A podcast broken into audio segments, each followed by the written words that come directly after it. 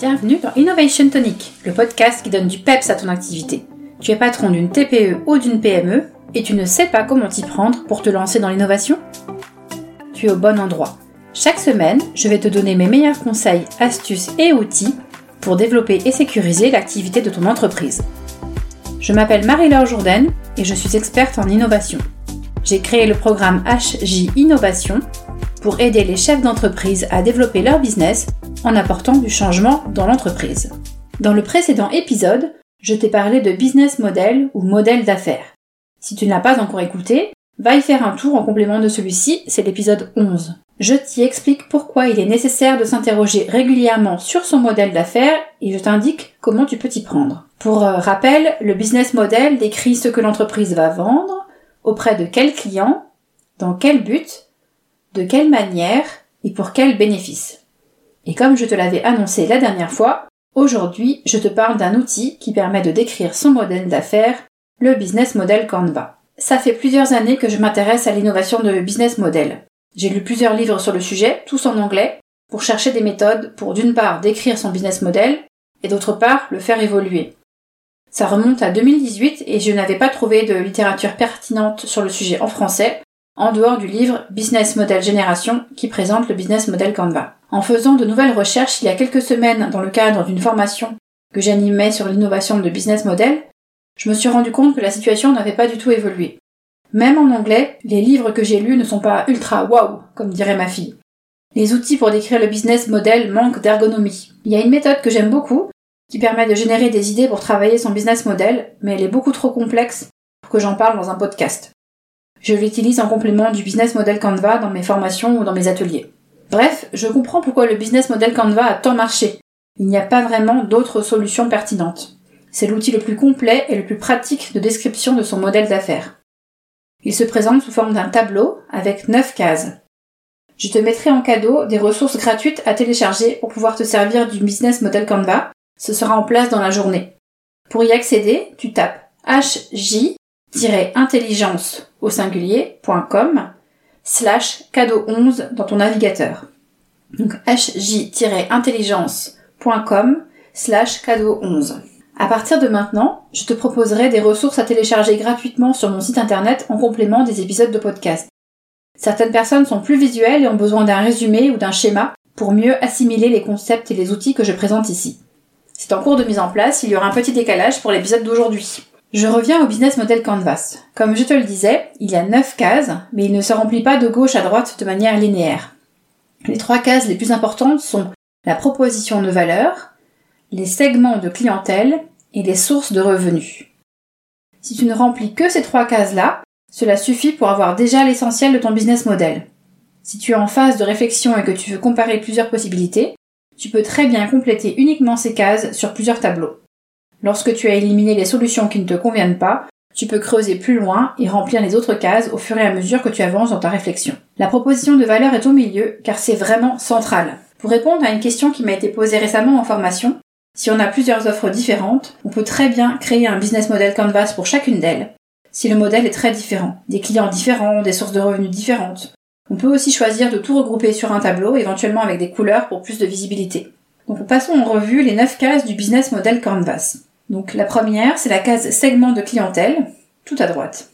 Pour la compléter, on se pose des questions du type à qui est-ce que j'apporte de la valeur? Qui sont mes principaux clients?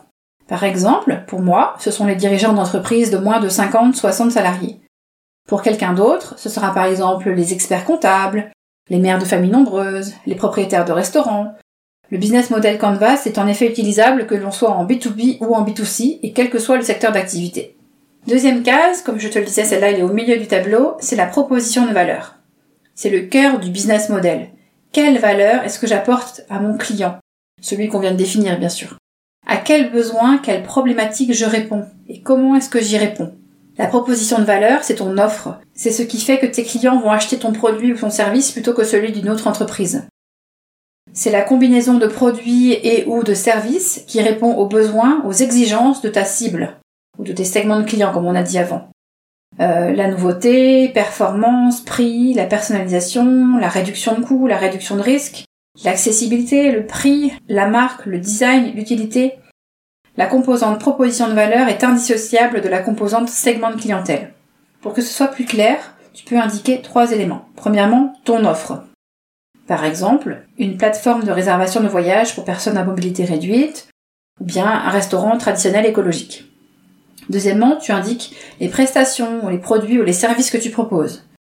Des hôtels, des lieux de loisirs, un centre de vacances accessible aux personnes à mobilité réduite, un menu produit de saison bio et locaux avec trois entrées au choix, trois plats au choix, trois desserts au choix. Et enfin, troisièmement, tu indiques la valeur ajoutée que tu proposes par rapport aux autres acteurs et qui conduira les clients à venir chez toi. Par exemple, la labellisation des lieux par des personnes à mobilité réduite, des menus respectueux de la nature et valorisant le savoir-faire des agriculteurs locaux.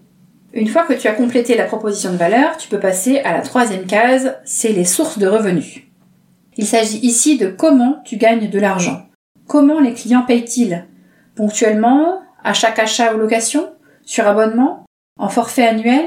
Avec des prix fixes ou y a-t-il des négociations possibles? Un prix différent par cible Prix en fonction des enchères? Prix en fonction des volumes vendus? Si tu proposes un service gratuit à des segments de clients, lequel t'apportera des revenus? Ensuite, on rentre un peu plus loin dans la description de la façon dont tu vas vendre ton offre. La quatrième case, ce sont les relations avec les clients. Cette rubrique, elle décrit les types de relations qu'une entreprise établit avec ses segments clients. C'est au-delà du produit ou du service vendu. Par exemple, assurer la fidélité de tes clients, en acquérir de nouveaux, faciliter l'acte d'achat, voire augmenter la fréquence d'achat. Le type de relation client requis par le modèle économique d'une entreprise influence profondément l'expérience globale du client. Cinquièmement, ce sont les canaux de distribution auxquels on s'intéresse maintenant. Il s'agit là de tous les moyens de communication et de distribution que tu mets en place pour toucher tes clients.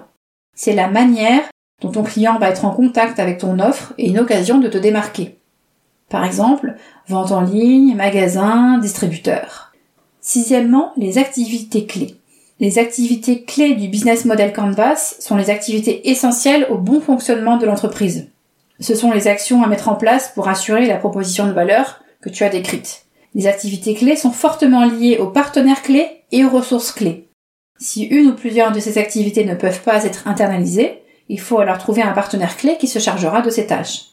Des exemples d'activités clés fabriquer des produits, délivrer des services, promouvoir un produit, former les collaborateurs, vendre une prestation de service, assurer le service après-vente, etc., etc. On passe ensuite à la septième case, les ressources clés. Il s'agit de tous les moyens matériels, par exemple site de fabrication, mobilier, matériel, véhicules locaux, immatériels, euh, brevets, droits d'auteur, compétences, expertise, base de données, humains et financiers que l'entreprise doit réunir pour produire une offre répondant aux attentes de ses clients. Les ressources clés peuvent appartenir à l'entreprise, être louées ou obtenues auprès de partenaires clés. On passe ensuite justement à ces partenaires clés qu'on a évoqués plusieurs fois. Ce sont les alliés extérieurs de ton entreprise grâce auxquels tu pourras faire évoluer et améliorer ton offre. Une bonne relation partenariale peut par ailleurs te garantir certains avantages sur tes concurrents. Contrôle des prix, exclusivité d'un savoir-faire, maîtrise du cycle de production par exemple. Voici des exemples de partenaires clés. Fournisseurs, sous-traitants, experts, prescripteurs, anciens clients, etc. La neuvième et dernière case, c'est la structure des coûts. C'est le moment d'évaluer l'ensemble des coûts indispensables au bon fonctionnement de l'activité que tu as décrite. Tu as d'abord les coûts variables. Ils dépendent du niveau d'activité de l'entreprise et augmentent au fur et à mesure que le chiffre d'affaires augmente. Achat de marchandises, commissions, matières premières, etc. Les coûts fixes? Les coûts fixes, ce sont les dépenses incompressibles indépendantes du chiffre d'affaires. Primes d'assurance, loyer, ressources humaines, etc. Nous voici à la fin de l'épisode. On a donc vu ensemble les 9 cases qui constituent le business model Canva. Je te les rappelle rapidement. Donc la première, c'est les segments de clientèle. Ensuite, on a la proposition de valeur, les sources de revenus, les relations avec les clients, les canaux de distribution, les activités clés, les ressources clés, les partenaires clés et enfin la structure des coûts. Je te rappelle que tu auras accès d'ici quelques heures à un résumé gratuit de cet épisode en allant sur hj-intelligence.com slash cadeau 11 si tu écoutes l'épisode le jour de sa sortie. Sinon, ça veut dire que c'est déjà en ligne. À la semaine prochaine!